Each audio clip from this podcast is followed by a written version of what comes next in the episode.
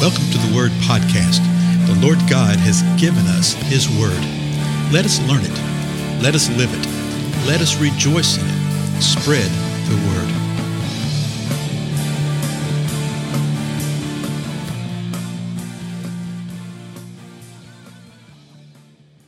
Blessings, everybody. This is Dale. Thank you so much for joining with me today on the Word Podcast.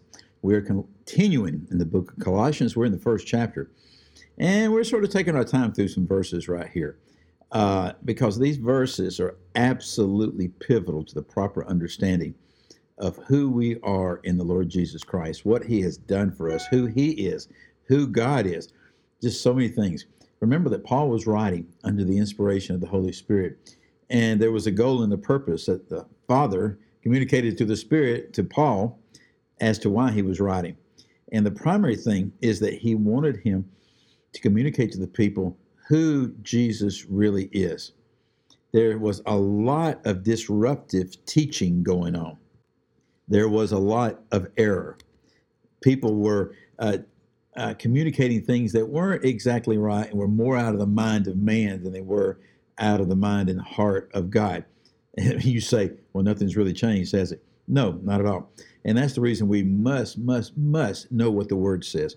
So I'm going to go back to the first chapter of Colossians. We've looked at, uh, with one episode, we looked at verse 15. Another episode, we looked at verse 16. I think the previous episode, we looked at verses 17 and 18. I want to read 15 through 18, and then we'll press on and look at 19 and maybe 20 because it's so important to reiterate this over and over, folks. So just get this in your spirit. Spend time, read this. Verse 15 He, and that is Jesus, is the image of the invisible God, the firstborn of all creation. For by him all things were created, both in the heavens and on earth, visible and invisible whether thrones or dominions or rulers or authorities, all things have been created through him and for him. He is before all things, and in him all things hold together. He is also the head of the body, the church, and he is the beginning, the firstborn from the dead, so that he himself would come to have first place in everything. So that's verses 15 through 18. Folks, it takes less than 45 seconds to read it. You know, so often we don't want to read the context. We think, well, we don't have time to read those extra five verses. we have we have the time, folks. Let's do it. And go back and just meditate upon what we've learned about the Lord. So quickly, what what is it? He's literally the, the, um, the image of the invisible God. He is the preeminent one, the firstborn of all creation. That all things were created through him and for him. What was created? The heavens and the earth, the visible, the invisible, thrones, dominions, rulers, authorities. All of this, he is set before all things. He's preeminent in all things. That's a major point being driven home here. But also, what we saw in verse 17, that he holds all things together. That the Savior, Jesus, the Lord Jesus Christ, is the head of the body, the church. Okay? He's the firstborn, the beginning of those from the dead that will be resurrected from the dead. And he is going to be preeminent over all things. Now, verse 19, verse 19 and 20 are one sentence. So let's read them together here. For it, well, that's interesting when it says it, it was the Father's good pleasure for all the fullness to dwell in him. Verse 20 and through him to reconcile all things to himself, having made peace through the blood of his cross. Through him, I say, whether things on earth or things in heaven. Whew, this is some serious stuff right here. Actually, some very, very exciting stuff, okay? So, what's being communicated here? He says it's the Father's good pleasure, the Most High God, Father it was his good pleasure and is his good pleasure that all the fullness, and what that's a picture of, that all the fullness of deity dwell in Jesus Christ.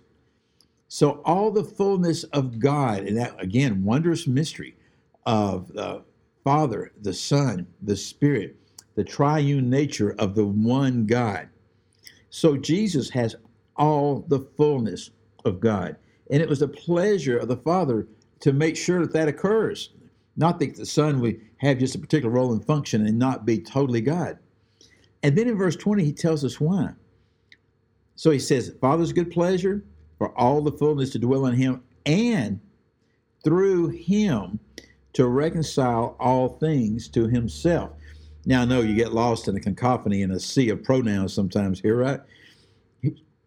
Here's what he's saying that through the Lord Jesus Christ, that God the Father reconciled all things to himself. All things. I love it when you look up a definition of a word, like you look up and say, what does reconcile mean? And you see that the word reconcile means to reconcile. Serious. I'm looking at it right now, going, oh, that's great, that's great. What it is, is it's a restoration, okay?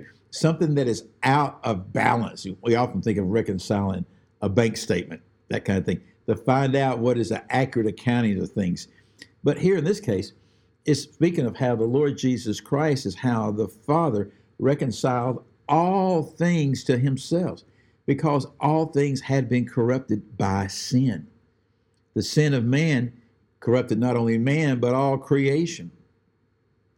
And so it caused division, caused strife, caused everything that we experience in what we call sin, okay?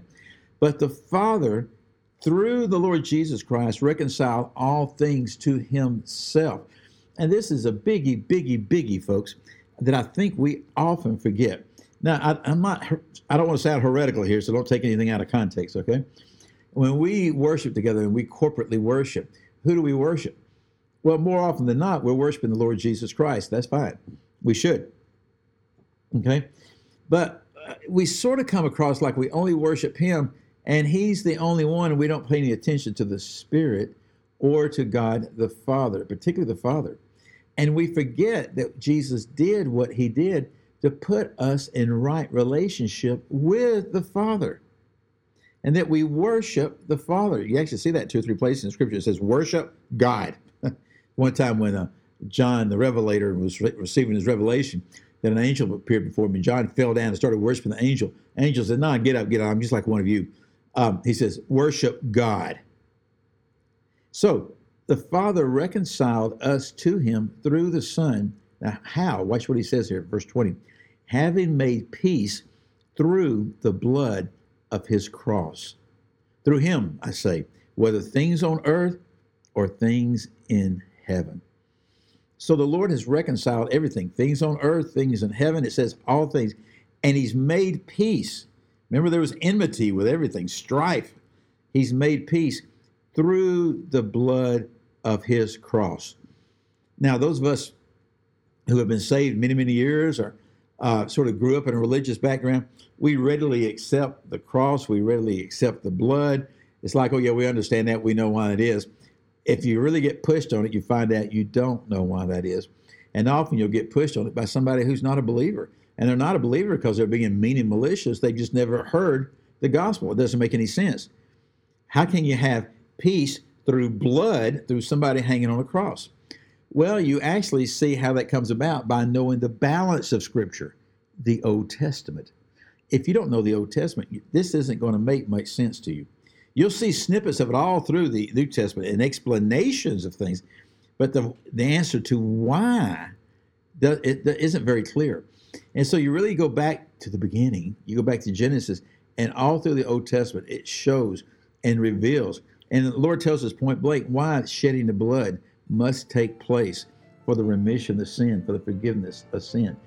Here in Colossians, he's saying he's made peace through the blood of the cross, the blood that through the Lord Jesus Christ has reconciled all things, and I love this, on earth or things in heaven.